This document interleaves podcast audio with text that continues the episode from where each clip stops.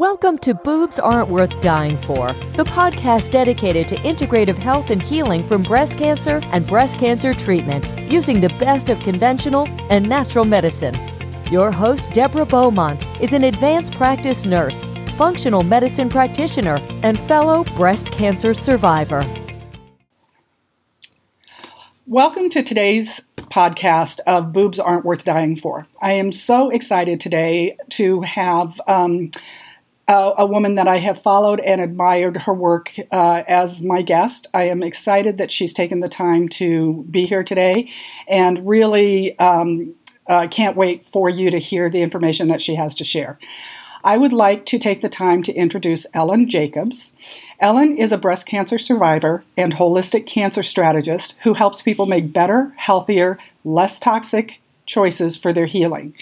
She emphasizes the critical nature of addressing the root cause of cancer and not just the symptoms, which basically means the tumor. Elyn specializes in understanding the role of estrogen in breast cancer and debunks the myths associated with uh, many modern treatments. She brings a plethora of knowledge to her practice and will help you think outside the box so you can incorporate every lifeline you may need for long term survival and health. Ellen is a con- contributing editor for The Truth About Cancer, and was creator and host of the Survive and Live Well radio show on the Cancer Support Network. She is on the medical advisory board for beatcancer.org and is on the advisory board to the Radical Remission Project. Elyn has been featured on CNN Money, Breast Cancer Wellness, Talk About Health, the Radical Remission Project, Breast Cancer Answers, and many others, and has written for numerous organizations and publications. She was the former executive director of the Emerald Heart Cancer Foundation. You can learn more about Elyn at elynjacobs.com. That's Elyn with a Y. And um, we're going to learn so much more by talking with her today. I'm so excited to have you here, Elyn. Thank you for joining us. Well, thank you so much for having me. Appreciate it. Um, I am. Uh, I have uh, followed your writings and your work for quite a while, and one of the very common um, areas that I think women struggle with pretty universally across the board is the use of tamoxifen and aromatase inhibitors, basically estrogen blocking agents. And I am so excited that you can speak to that, and that's something that you are so um, uh, well versed in and that you study, because I think this is a huge issue and a huge thing that women need to know about and they have questions about, and it's really hard to find very comprehensive answers and very comprehensive information. Well, it is a big topic because there's two um, sort of problems with the whole automatically every woman either gets tamoxifen or an aromatase inhibitor if they have an estrogen sensitive um, breast cancer. However, the, the problem with that is estrogen in itself does not cause breast cancer it's not the reason anybody got breast cancer. It can be a contributing factor. But if you think about every woman has estrogen and your great great grandmother had estrogen, but all those people didn't get breast cancer. And why is that? That is because we now have a, a new fellow in town, and that's called xenoestrogens. And that's been the difference of why people are getting breast cancer in increasing rates over the last 50 years. It's the introduction of all of the cosmetics, the cleaning products, the um, home care products, pesticides, and it's a cumulative factor. So to target estrogen as this big villain isn't really fair it happens to be the only tool in their in the doctor's toolbox because they can't give you a pill that gets rid of environmental toxins. They can't give you a pill that gets rid of um, emotional toxins. They can't even handle some of the viruses that are very much linked to um, breast cancer, such as the Epstein-Barr virus. So, but back on the topic of this this evil estrogen, when estrogen is in balance with progesterone, life works well. Your PMS symptoms are very mild or non-existent. You don't get a lot of hot flashes, and you basically feel pretty good. On the other spectrum, when you have absolutely no progesterone, you may miscarry a lot frequently, you have terrible PMS symptoms, and that may mean you were chronically, since young adulthood, um, deficient in progesterone. So, how does that happen? That comes from stress, it comes for a lot of reasons. Um, food, um, there's, there's multiple things that contribute to low progesterone. But when a woman turns around 45, her estrogen starts to plummet unfortunately, progesterone really starts to plummet. So you become even more out of balance. So doctors want to say to you, okay, let's inhibit your, let's block your estrogen, or let's give you tamoxifen so it can sit on the receptors and not allow this um, cell replication to go on. Well, that's all good and fine, but when you look at this, the side effects, you've got tamoxifen giving you uh, tumor and bone pain, muscle pain, blood clots, increased risk of endometrial and uterine cancer, um, weight gain, depression, fatigue. Some of those are minor, some of those are a big deal. Some people don't ever recover from some of these things. And certainly nobody wants to get another cancer.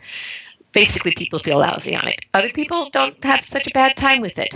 Um, but then you look at aromatase inhibitors, which, if you go on the Komen site, they clearly say we don't know what the long term effects are. Well, actually, we do. They're called heart attack, um, major breakages from osteoporosis, um, heart pain, I mean, you can you can go on and on. Severe joint and muscle damage. Um, so it's not to be taken lightly. And doctors say, "Oh, well, we'll we'll try this one. If it doesn't work, we'll give you another one." Great. Now I can get side effects from many different drugs. But again, estrogen. By the time they're giving you an aromatase inhibitor, your estrogen is low. And you need that estrogen to support your heart health, your bone health, and about 140 other essential processes in your body. So before you accept something like that, one, you could get your hormones tested. You could have your GYN or your oncologist, if the person is cooperative, um, get the the hormones tested and see how, how out of whack am I? How much you know work do I have to do? Could I eat some things that raise my progesterone? Do I really need to take a progesterone cream? Um, I never ever advise synthetic hormones. Those are definitely linked to initiation and, and progression of breast cancer. But and let me just some, clarify yeah. your statement there. Synthetic hormones. When you say you never recommend that. We're talking about prescriptions that doctors give you. That that's what we mean when we say synthetic hormones. They're manufactured by the drug companies. They're a synthetic process. So right. I, I just want to bring that up because actually, as I'm listening to you, it, it really strikes me about one of the things that I talk about a lot is that there's a whole world of misunderstanding about estrogen, whether you have cancer or not. If you're just a woman going into menopause or perimenopause, there's a whole misunderstanding about whether to supplement with estrogen or what estrogen does. And in my opinion, medical doctors are I don't agree with how they even view estrogen in a woman's body to begin with.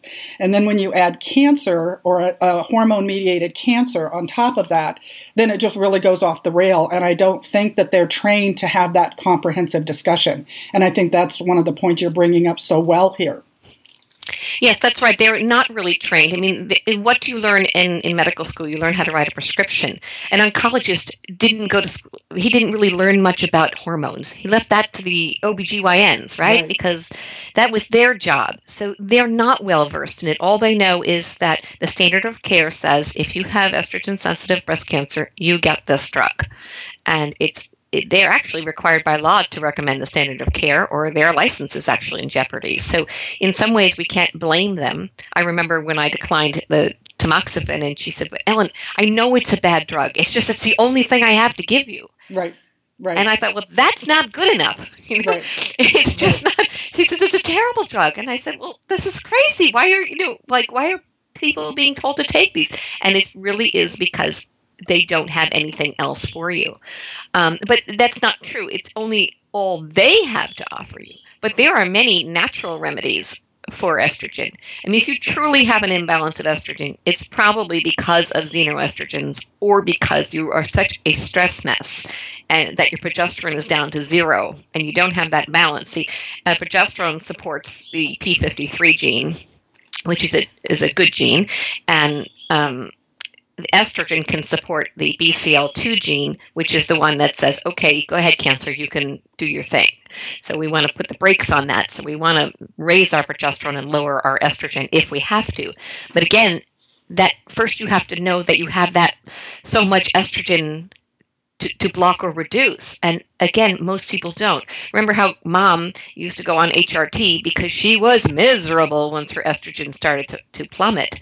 So doctors aren't even thinking about that. They're just trying to reduce it even further, which makes no sense. So before you just say, I'm going to start reducing my estrogen, it would be better to raise the progesterone and or if you need to reduce some of your estrogen, think about getting rid of those cleaning products, beauty pl- products, and the like, and even your um, plastic, your BPA, and your and you know people all think that BPA is just in your water bottles, but it's not. It's on your toilet paper, your paper towels, your paper napkins, your copy paper, because your, your grocery receipts. your grocery receipts BPA. are the worst. Yeah. You never ever take them. Even if you go to Whole Foods now, the girls are all, or the men too, they're all wearing gloves. And that is great because then they're not absorbing this BPA all day long. You should so, see me at Walmart where you where you have to take a receipt. I, I carry actually gloves and I put on a glove and then I pick up the receipt with my fingertips. And, yep. and the cashiers are always looking at me like, oh, there's that crazy lady. And I'm like, seriously, I should be giving you gloves for Christmas. You people deal it, with this all day. so that's absolutely right. I'm hoping that soon that the, it, it's everywhere that people are wearing, or the cashiers are wearing gloves because that is is the worst. So, again, these are the reasons that we have breast cancer, not because of our own natural estrogen. Um, but what do we do instead of tamoxifen? So instead of tamoxifen, understand that there is no one substitute people come to me all the time. I get emails all day long. What is the substitute, Elyn? Just tell me what is the substitute. Right, I said the there isn't. Answer. It's not right. There's no quick answer. It's a whole thing of changing the food that you eat, the products that you use. But but certain sub things like DIM, which is a DIM, short for a very very long word.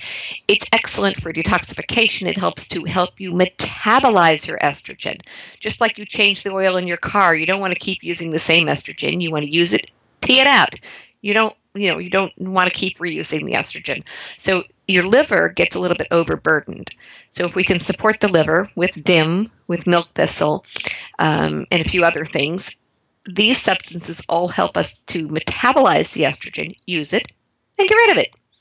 And then it's a you know it's it's health, a healthier version of the tamoxifen. Flaxseed is one of my favorite things because ground flaxseed has a plethora of anti cancer benefits to it. And it also sits on the receptors instead of the tamoxifen without causing any side effects in most cases. If you're allergic to to flaxseed, that's a problem, you know. But in general, it, most people tolerate uh, flaxseed very well. The trick is to always freshly grind it every time you use it.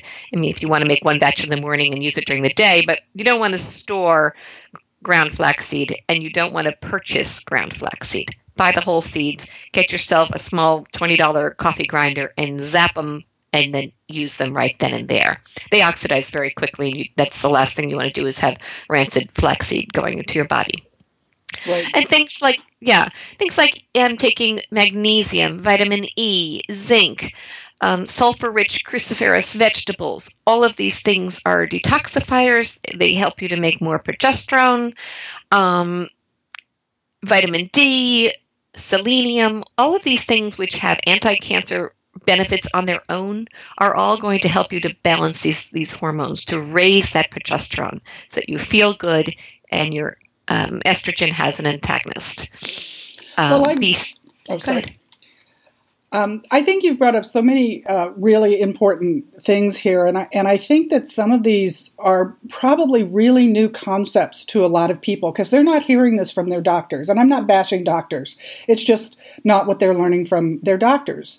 You know, as I said, the misunderstanding about estrogen, and I think the premise, you know, the foundation of everything that you've said is we have to understand the role of estrogen. Estrogen is protective in women's bodies. And as a woman's estrogen naturally decreases as she ages, not even related to cancer, we know that their chances of cardiac disease and other diseases go up. That's that's because estrogen is protective. So when we're going to these doctors trying to figure out how to manage cancer and they're saying get rid of all the estrogen, we're taking away that protection. That's why we have it to begin with.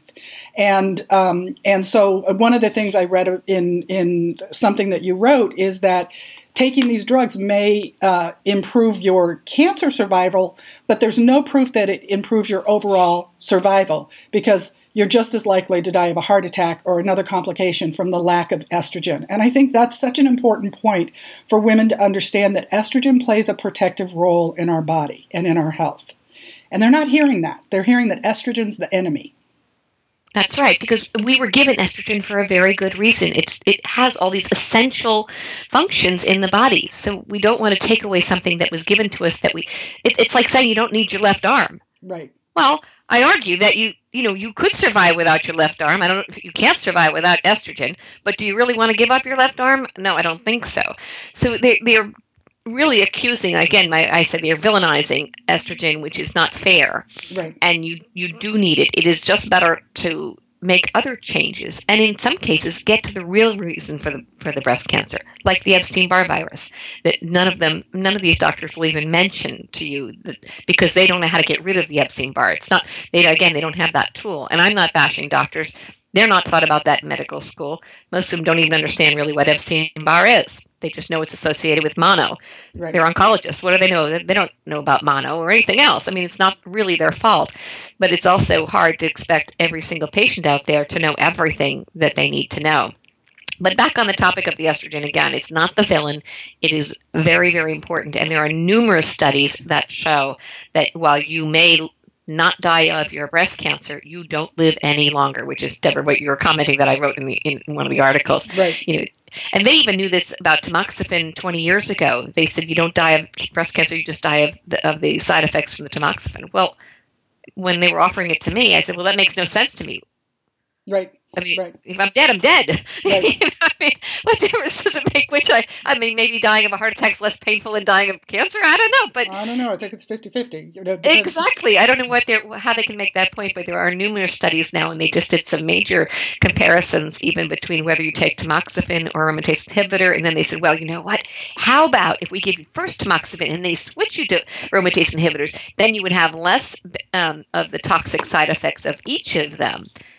And I say, well, that's true. That's an option, but you also then suffer the side effects of two drugs instead of one. Right. And then they say, well, then we'll just keep switching your aromatase inhibitor. And again, that makes no sense. If one isn't working on you, the other is not. Right. Um, in fact, you can read my article on that, why aromatase inhibitors fail, and the, the articles, the um, you can read the, the references and the resources of the studies that show that they're really not helping us. And, and again, it's one size fits all. You've got breast cancer, they're going to tell you to take that whether it's really good for you personally. And they also aren't testing women to make sure that they have certain maybe genetic mutations or other um, situations that would not allow them to process a particular drug or any drugs. Some people are chemical sensitive. Some people have certain SNPs. Uh, these are genetic mutations that don't allow you to process certain drugs, and we know that it's published. Well, you know that's that's really interesting that because there's a couple things. The nurse and me is always telling people, you have to understand, this is something that most people don't understand. And it really came up for me last week. I was reading something on a very well known breast cancer education site.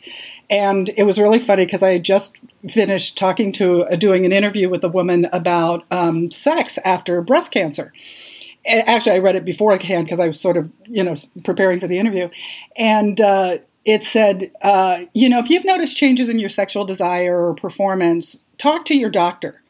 And I, I think I spit my coffee out at that moment. I would have too. my husband was like, What is going on? And I was like, Seriously, you think that a doctor, a medically trained doctor, is comfortable having a conversation with a woman about an orgasm? Whether she has cancer or not. We have to get out of this mindset that a doctor knows everything. Doctors are specialists. They and they they're becoming more and more specialist. I mean, you'll find less and less general practitioners. Doctors specialize. So they don't know everything and and they know specifically usually the area of their specialty and bringing back to your conversation about oncologists doctors, oncologists know about oncology, which is one phase of treating cancer, which is, you know, oncology and chemotherapy is meant to treat cell division phase of the cancer, you know, uh, pathophysiology.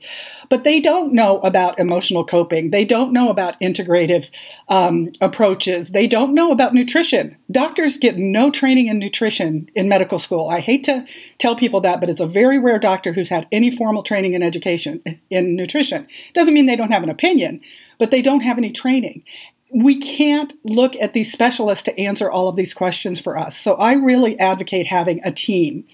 And in that, you know, so w- w- these tests that you're talking about, the genetic testing, looking at, you know, enzymes and the things that are going to affect your individual response to any of these things may not come from your oncologist. You're going to have to look outside of that. That's just not how they're trained and they're not they're not going to go there with you. And that's why the work that you're doing Elyn is so great because if nothing else just for women to know that there's a bigger world out there than just whether or not you have what how you suffer through chemotherapy. But the medical model, model is just so limited. Right. You make such a good point because it's not the doctor's fault. They're not training. You can't expect this guy to know everything or this woman to, to know everything. They're very highly specialized in their field. And it's for some of them it's been a long time since they were in medical school. They wouldn't yeah. remember even if they did have any any discussion on food or any other kind of nutritional benefits. So, but yet they're the first one to tell you, oh, you can't do this and you can't do that. And a lot of times that's just out of ignorance. It's not their fault. They just weren't trained in it. But yet I wish they wouldn't just blanketly say, no, you can't take this or you can't take that. Um, and in the case of estrogen, they really get uh, their their patients confused when they say, oh my goodness, don't take xenoestrogens. Don't eat, you know eat flaxseed or, or drink licorice root. Those are estrogens. Those are bad for you. Right. right. Yeah, and that's crazy and gets people very confused and very nervous over everything that they read. They read one article says eat flax, and then they the doctor says don't. They see another article that says do this, and it, it's confusing. And I wish that they would not play Mr. Know It All or Mrs. Know It All and say, you know what? Which is exactly what my oncologist she said elyn i was not trained about this in medical school. I don't know. Right. you need to find out on your own. And that was that was the best advice she could give me because she didn't know anything about the supplements i was taking. She just said I, you know she, she was just plain honest. Now if the rest of them would be like that patients would do so much better.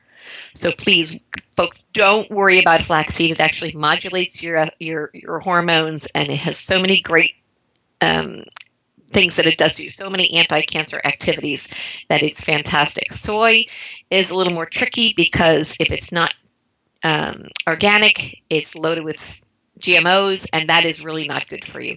Plus a lot of people um, their ancestors did not eat flax uh, soy so they really don't know how to eat it. I mean their body doesn't know how to to, to use it properly. So not everybody handles soy well. But um, in general estrogens, xenoestrogens, any kind of plant, I mean, um, uh, phytoestrogens, not xenoestrogens, excuse me, but any kind of phyto and um, estrogen, which means a plant estrogen, is good for you. Well, xenoestrogens little, are not, and regular estrogen is good. Well, just a little foundation, if if this is new language for our listeners. Uh, basically, what Elyn, what we've been talking about are xenoestrogens, which it's now been proven there are so many um, toxins and chemicals in in everything. One of the one of the big areas of um, uh, toxicity is is in the kitchen. I, I, found out when I adopted parrots. Uh, the, at the pet store, they said, "Well, make sure you get rid of anything that's lined in Teflon." I was like, Teflon. They said, oh, yeah, it puts off something invisible that kills birds within minutes. And I was like, wow, if it kills birds, what's it doing to us? You know, so, so uh, yeah, there was a big sidewalk sale that day outside my apartment of a lot of kitchenware. But um, but that's what we're talking about. Xenoestrogens, I, I like to explain it like xenoestrogens are the fake estrogens, the chemicals in our environment, as Elyn has said, through um, through cosmetics, through foods, through the pesticides that is being sprayed on our foods. The big argument about GMOs is about this issue. About we've heard about BPA in plastic. Well, they've got BP something in in just about everything. These chemicals, when they're coming into our body, they they molecularly look like estrogen to the body. They're so similar that the body takes it as estrogen and and latches onto it and starts using it as estrogen which actually displaces actual estrogen and gives us a higher overall circulating estrogen than we would normally have and so xenoestrogen mm-hmm. just means a fake estrogen, and it means it's chemically based and it's coming into our body through plastics, through all the things that we've mentioned, through foods, through chemicals, through all of this. So, one thing that we can absolutely do is just make a conscious effort to start decreasing in every way possible. It's impossible to get away from all of them. We're just we're just bombarded with so much. But to really start making a conscious effort to identify where these toxins are coming into our body when they don't have to like not taking a cash register receipt. So, That's right. Deborah, that, that is wonderfully stated because that is really the problem. That's why we're flooded with these estrogens. It, and it's not our own our own estrogen again is really good, but these outside chemical estrogens are the problem, and that's where your detox comes in. Right. And that doesn't mean that you have to go off to a, a clinic or you know a spa someplace and do this massive detox. In fact, that's probably the worst thing you right. can do because you draw out so many chemicals at, at, one time. You can't possibly pee them out fast enough or sweat them out fast enough, and then you're reabsorbing them into the body in other places. So you're just transplanting the toxins. So a nice slow detox. Get rid of your heavy metals. Get rid of um, all of this, like I say, BPAs. But you know, and before you go out and buy everything that says BPA free, know that BPS is even worse. Right. So that's what they're using, right? In place of BPA, they're using BPS in a lot of products. So we want to be very, very careful not to do that. Use glass, use stainless steel, stay away from your plastics. Certainly never, ever, ever um, heat plastics. In fact, you should never even use a microwave for anything other than storing old um, dishes or something that you don't know what to do with. Extra, extra storage space in your kitchen is about the only thing that a microwave should be used for. um, but definitely, if you do use a microwave, never, ever, ever use plastic plastic wrap. Um, don't ever even use aluminum foil to wrap your leftover pizza in because anything with, with acidic is going to eat that aluminum and you are basically eating that aluminum foil. Right. If you use a styrofoam plate and you heat something on that, you are eating the styrofoam. Um, so these, as you can imagine, are not good ideas. So we want to use glass and other um, hard surfaces like that. Um, well, these and, are some of the very practical things that that you can do every day you know and, yeah. and it's not it's not going to be you know the magic pill that you know many of us are hoping for when we go to the doctor but but cumulatively it adds up one of the biggest areas is cosmetics we are exposed to so much um, in in cosmetics and we absorb that through our skin and it's actually absorbed it, our gi tract has some ways of breaking down these chemicals in a so it's a little bit more protective and we don't even have that when we're absorbing it through our skin Right. And these days, you know, I, 10 years ago, you would have said those products are horrible. They were slimy. They made your hair look like it was a grease ball. The, the, the, the chemicals on, I mean, the cosmetics on your face were greasy looking. But now we have, I mean, you can go to Target, you can go to Walmart, you can go online, you can buy them anywhere. And sometimes the, these healthier products are cheaper than your regular products, like right. as in cleaning products. And um, we've always been amazed. We go to Whole Foods and you think it's going to cost more than than something else. They're the same price or cheaper half the time. Right. Um, right. You go to Whole Foods, you get organic celery, and it's a dollar forty nine. You go to the supermarket, it's three fifty for the you know chemical laden toxic celery. So you can it don't always it's not always more expensive to go organic or non toxic. And these you could go on this. Um, there's a website called Vitacost. It's an oh, online. I love Vitacost. They sell my favorite. They're wonderful, right? Groceries, um, cleaning products, all kinds of things, vitamins, and they constantly send you coupons for twenty. You know, emails, twenty percent off today. Great. oh, I know. I love today.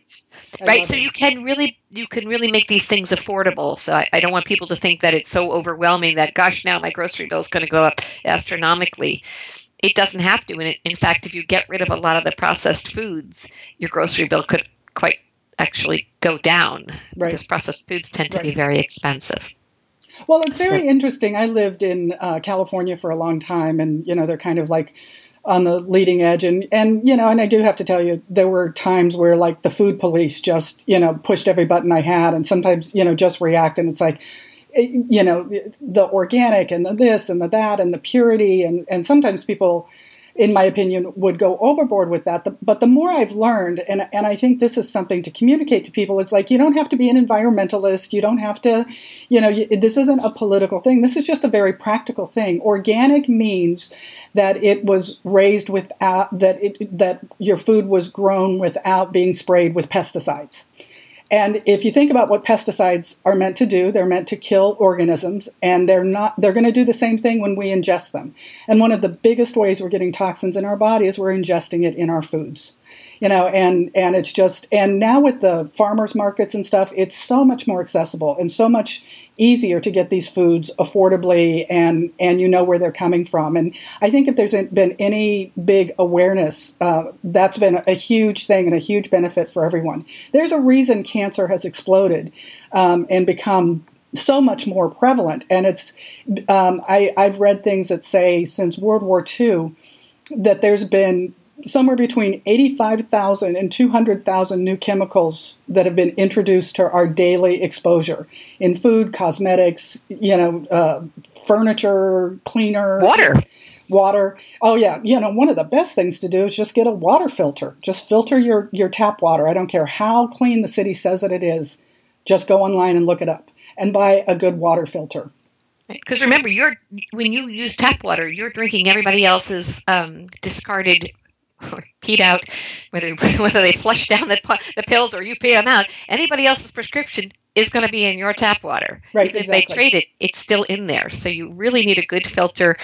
Um, well water is not perfectly safe either these days because if you wash your car with caustic chemicals and it goes down into your well, you're drinking that car wash so you really want to be careful with your water. And that's again it's something very easy to do. It's not it's not fun but you can put a filter that costs $25 on amazon. You could buy a filter that filters out the um, uh, chemicals including chlorine which are really toxic for you. So if you put those on your shower very simple. We got we just got two more. Screwed them in. They work like charms. And i highly recommend cleaning up the water in your life and one of the areas when it comes to water filters that I, I love to bring up because no one ever thinks about this, and I learned this the hard way. I lived in San Francisco, which had really, you know, old pipes and, and stuff, and I would get out of the shower and I would be wheezing. I, I have reactive asthma, and I would be like, why am I wheezing? I just took a shower. And that uh, was, and I started looking it up. Well, it turns out that the chlorine and the fluoride and all the stuff that's in our drinking water actually comes through your shower as well. So mm-hmm. the the problem there is that the heat aerosolizes it and you're breathing it in. So there's no filter. It's a very rapid absorption. So you're breathing in toxins. So one of the things I like to tell people is don't forget about your shower filter. Um, I, I believe the company is it Aquasana? You know, they sell shower filters. I actually have a shower filter on because those very same toxins we're trying to not drink if we're if we're mindful enough to have a filter are also coming through our bath and shower water. So right. Um, yeah, and as I said, it's only twenty five dollars, and you put it in the shower, right. and it it gets all that out of there because, as, as you said, Deborah, you are stuck in there, right? You've got it closed in, either in glass or with plastic, right. um, you know, shower right, curtains, yeah, and then you are right, and those are heating up. If you have a plastic shower curtain, that's heating up too. So the hot water is drawing the chemicals and the PVCs and everything else out of your shower curtain. So it's just a toxic soup. So at least if you can have, if you have a glass enclosed shower, um, get that shower head up there. They're not expensive. Right. Um, Right. You know, and and that and you, this way you're not breathing it in, and you're not absorbing those chemicals through the skin. Well, I oh my god, I could talk to you about this all day. We could go on all day, um, right? but there's actually, uh, I, I really uh, want to kind of bring it back to where we started, which is I, I think the one thing that you've really highlighted here is, um, if nothing else, the great misunderstanding there is uh, medically about estrogen estrogen in our bodies. Um, one thing that I teach people, it's not just the estrogens you're taking in, but you have to have good detoxification of estrogen, or you're actually just reabsorbing used estrogen, which is even less healthy. So the fact is, is that we need estrogen. We need healthy estrogen in our body, and and you know, and I get it. If you're a cancer patient, you're scared to death, and you're being thrown all these terms and all these tests and it's like you've got an estrogen sensitive breast cancer and you know and, and it's a really frightening frightening experience to try to sort through all of this and then have a doctor telling you no you have to take this estrogen blocker and then to have someone like you or i saying well no there are other options. You know and what i really like to emphasize is that is to integrate the best of all worlds. Doctors have their place in treatment of course they do they just, as we said, don't know everything. Um, it, it's it's funny. My first cancer experience, I had complications, so I was being treated by a, a GYN oncologist. I had complications that ended up my being treated by a vascular surgeon. And so I had two sets of doctors coming in. And when the vascular people would come in and I'd say, Well, I'm having this problem with my, you know, ins- abdominal incision or whatever, they'd say, Oh, well, I don't do the OBGYN stuff. I just do, you know, the vascular stuff. And then the OBGYN people would come in and I'd say, Well, I'm having this problem. They're like, We don't do the vascular stuff. I mean, they compartmentalize your body. But the problem is, is you don't. You live in your whole body. You don't live in your vascular system or your lymph system. You know, it's all connected. And I think that's the main difference in in the way we approach things that doctors very much compartmentalize and specialize. And they don't necessarily think outside that specialty or have knowledge outside that specialty. And i think if there's one thing i keep telling people it's that. It's just that doctors have their place but re- realize they're trained to be specialists. They don't know everything Right. Remember, Deborah, that neck bone is connected to the head bone, and, right. and the, remember that thing? Yeah. They, they lose sight of that, and you're a whole person that you want to come out alive from right, all right. of these things. You still want to come out alive, and they they forget that. And I also want to mention. I was going to say, I also want to mention this thing about progesterone because a lot of doctors um, make women scared when they're also progesterone um, positive. So they're Absolutely. ER positive and PR positive. And people think that is a bad thing. And they say, oh, Elyn's saying to raise your progesterone, but I am PR positive. That's isn't that dangerous? right Actually, no. We have a better prognosis um, if you are both ER and PR positive because then you have receptor activity on the PR side as well. So please don't let anybody make you confused on that. Being PR positive is good if you're ER positive. That's absolutely the next thing that I was going to ask you about because very frequently when you are do have an estrogen positive breast cancer, what that means is that your receptors are receptive to estrogen. Progesterone positive means the same thing. You're receptive to progesterone. But if there's one thing to clarify here, progesterone protects us from the effects of excess estrogen.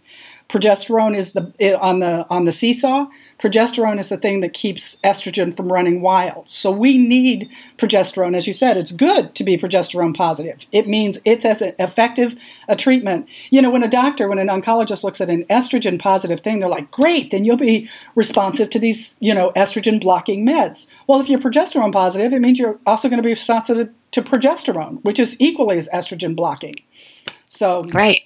That's right. So I just want to make sure people, because I get that question asked to me of me all the Yes, time. Yes, absolutely. Let me just ask one last question, and and um, uh, you uh, you are a, a, cancer coach, and um, you do coaching with people. And I really I, I go back and forth. I mean, you and I we kind of went down the rabbit hole, and we're kind of familiar with coaching and what coaching does.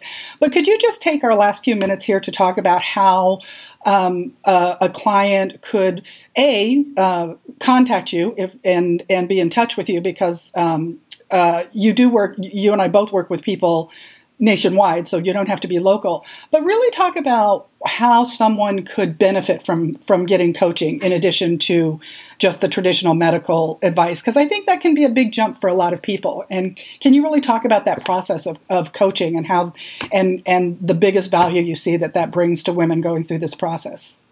Sure. So the biggest um, benefit is that many many women, men too, are really nervous about asking their doctor questions, and they will accept a treatment or a recommendation, with, even though they're unhappy or they have questions, because they don't want to question the doctor. So one role of a coach is to help you answer those questions.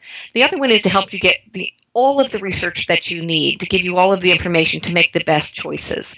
So you may have, let's say, they, you want to do conventional treatment, but you're really uncertain about this integrative, and you don't have an integrative doctor nearby, and you want to know all of the things that you can do on your own, away from the medical community. In conjunction with your treatment and have it be safe and effective. There aren't that many integrative doctors out there, so not everyone is, has that available to them. So many people want to know what kind of diet or supplements w- could be helpful w- alongside their conventional treatment. And then others um, actually want me to go to the doctor with them to be their voice. And then others just want to reject all of conventional or just certain parts of conventional. Let's say they do their surgery, their chemo, but they don't want to take an aromatase inhibitor. So then we can work on that and I can give them a plan, a protocol, so to speak, and, guide them in that respect.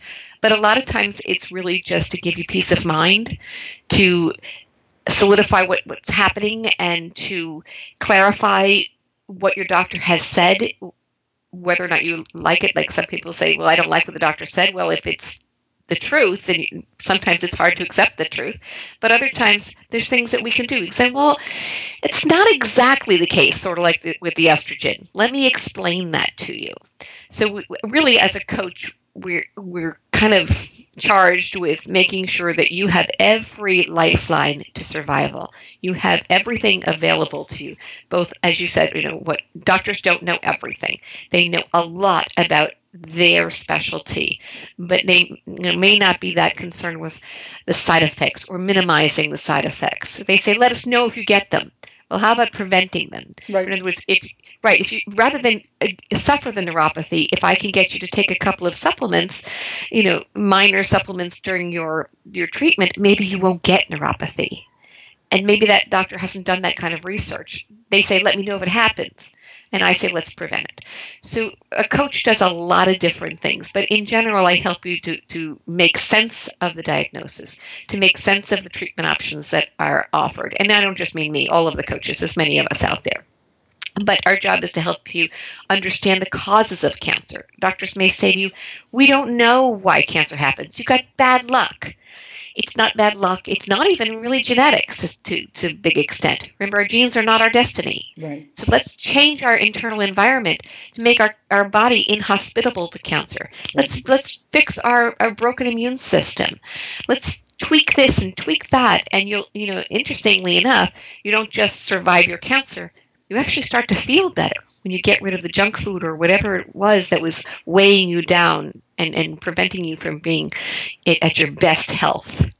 Well, you, there's two things that come to mind when you uh, talk, and it's amazing, even on mainstream sites or mainstream press, how it comes out like, oh, your diet has nothing to do with cancer or yeah. recovery and it just makes me crazy. And uh, to tell you the truth, that from a nurse's standpoint, most doctors are, I don't know, I'll take that back. Many doctors are still hard pressed to even admit that your nutrition has anything to do with diabetes. And I think most people have right. you know made that jump, but you'll still get as long as you get the food groups in, it's okay. That, yeah. From their point of view, just get yeah. those food groups in. Carbohydrates don't matter. So so you're right. you're talking about something that you know pretty well you know common knowledge is there's a connection. So to, to, so to get a doctor to say, well, your nutrition doesn't matter in cancer, the fact is is that's one thing that almost any coach is going to be talking to you about is your nutrition and how it's supporting you or how it's not supporting you. That's, that's right. the foundation Everything, of any plan. That's right. Anything you eat and anything you drink and anything you think affects the way your genes behave. Exactly. So we need to talk to our genes in a very healthy way so that they can really do their job for us. So you can, you know, when you look at your meal, you say this is either going to help me or hurt me. That doesn't mean you should fear food or, you know, give up everything that you love. Just remember that you make anytime you can make a healthier choice, you're supporting your genes in a positive way. The other thing that comes up, and I think that this just really is the bottom line for all of these um, uh, estrogen blocking drugs, is that you know even you know taking away how far you want to go into this, they for a, a significant number of women, if not the majority, they affect our quality of life. They they put us into premature, artificially induced menopause uh, mood swings, hot flashes, joint pain. It predisposes us to stroke and other forms of cancer and heart attacks. And there are known side effects to all of these, and yet many times you'll bring them up to a doctor and um, they'll just dismiss it like it doesn't matter.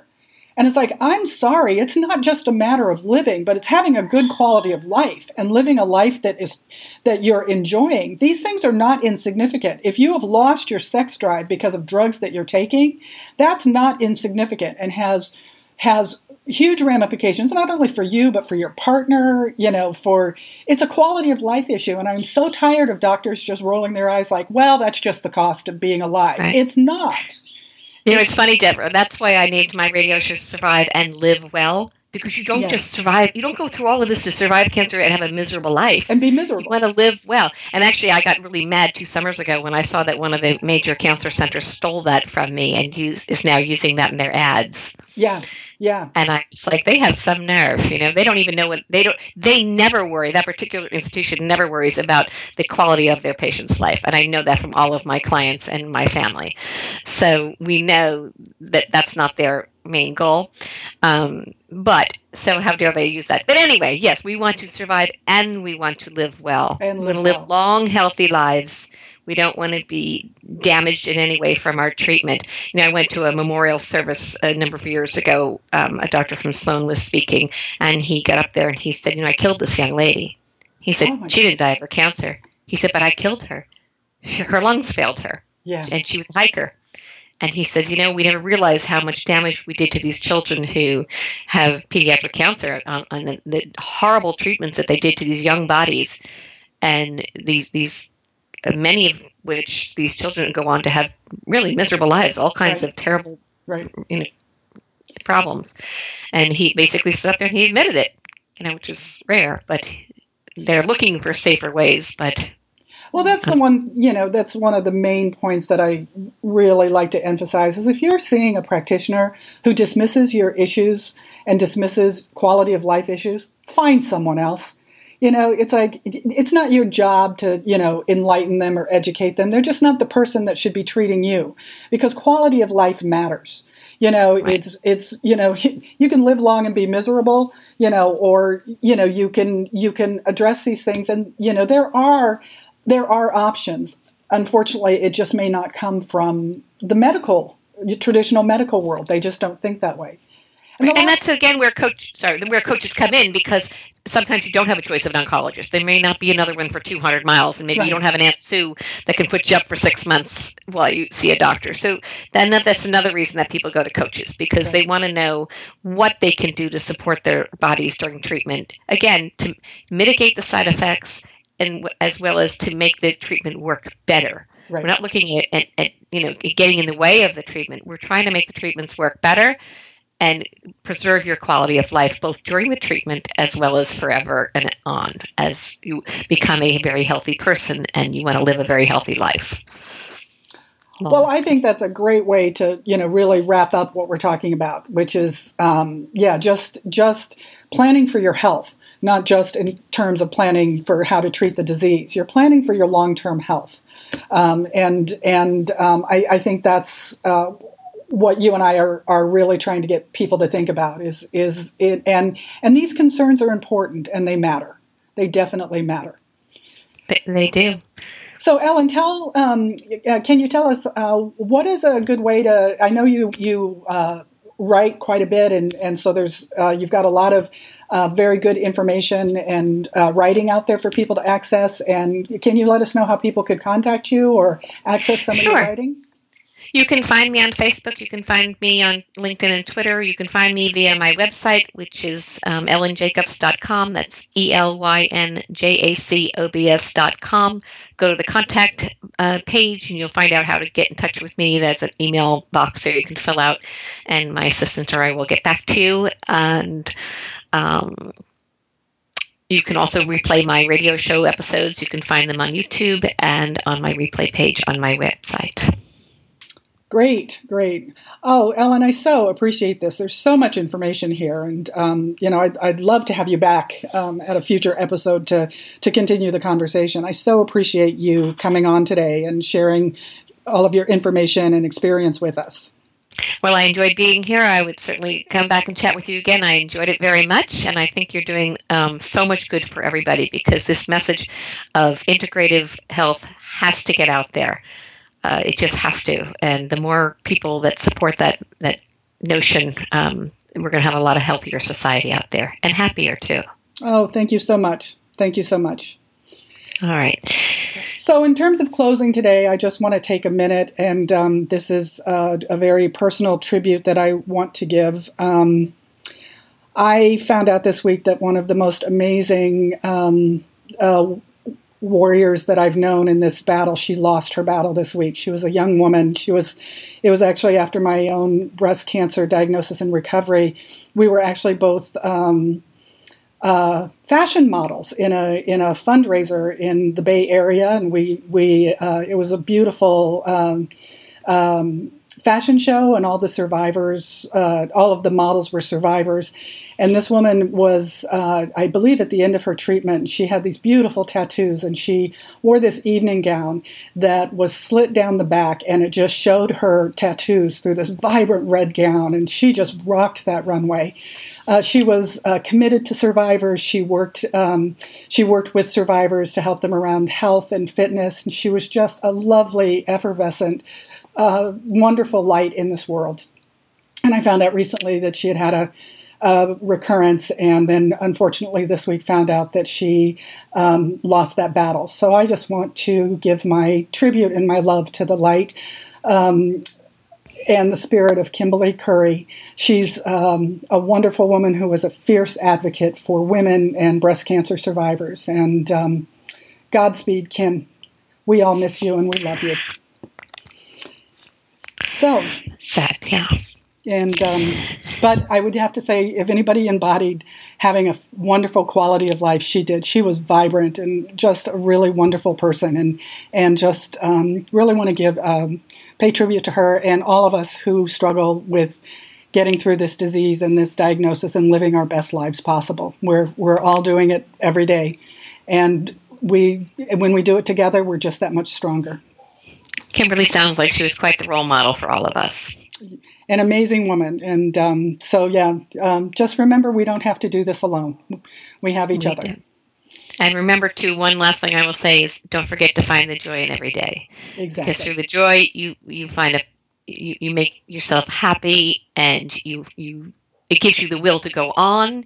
And also, it's just plain good for you. Right. Joy is important. And we all forget we learned how to laugh and play when we were kids, and all of a sudden we don't do it anymore. We, we lose the joy, then we lose the will to live. So find the joy, get out and play. Absolutely. Absolutely.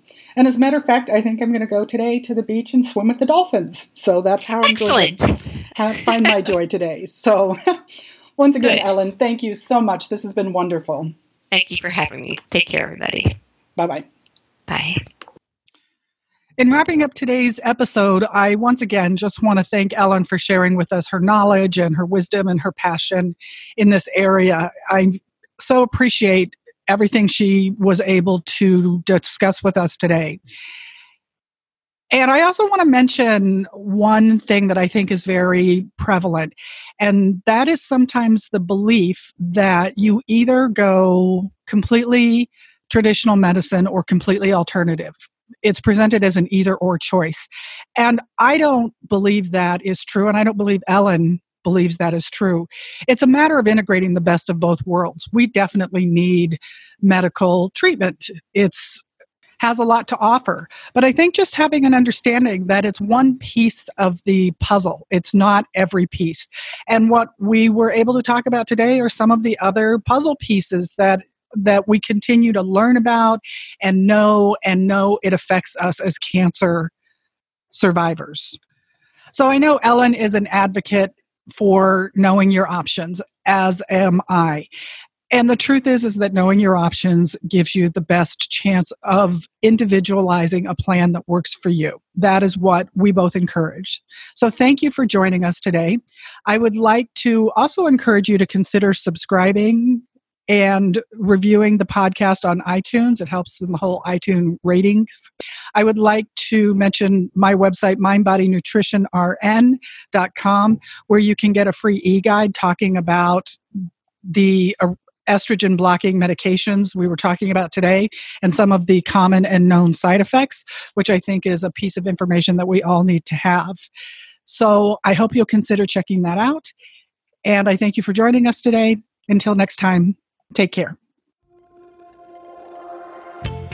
Thanks for listening. If you have questions or feedback, you can reach Deborah at radicalhealthrn at gmail.com or her website, www.mindbodynutritionrn.com. You can also find us on Facebook under Boobs Aren't Worth Dying For. For future episodes, subscribe on iTunes, where you can also leave positive reviews. Until next time,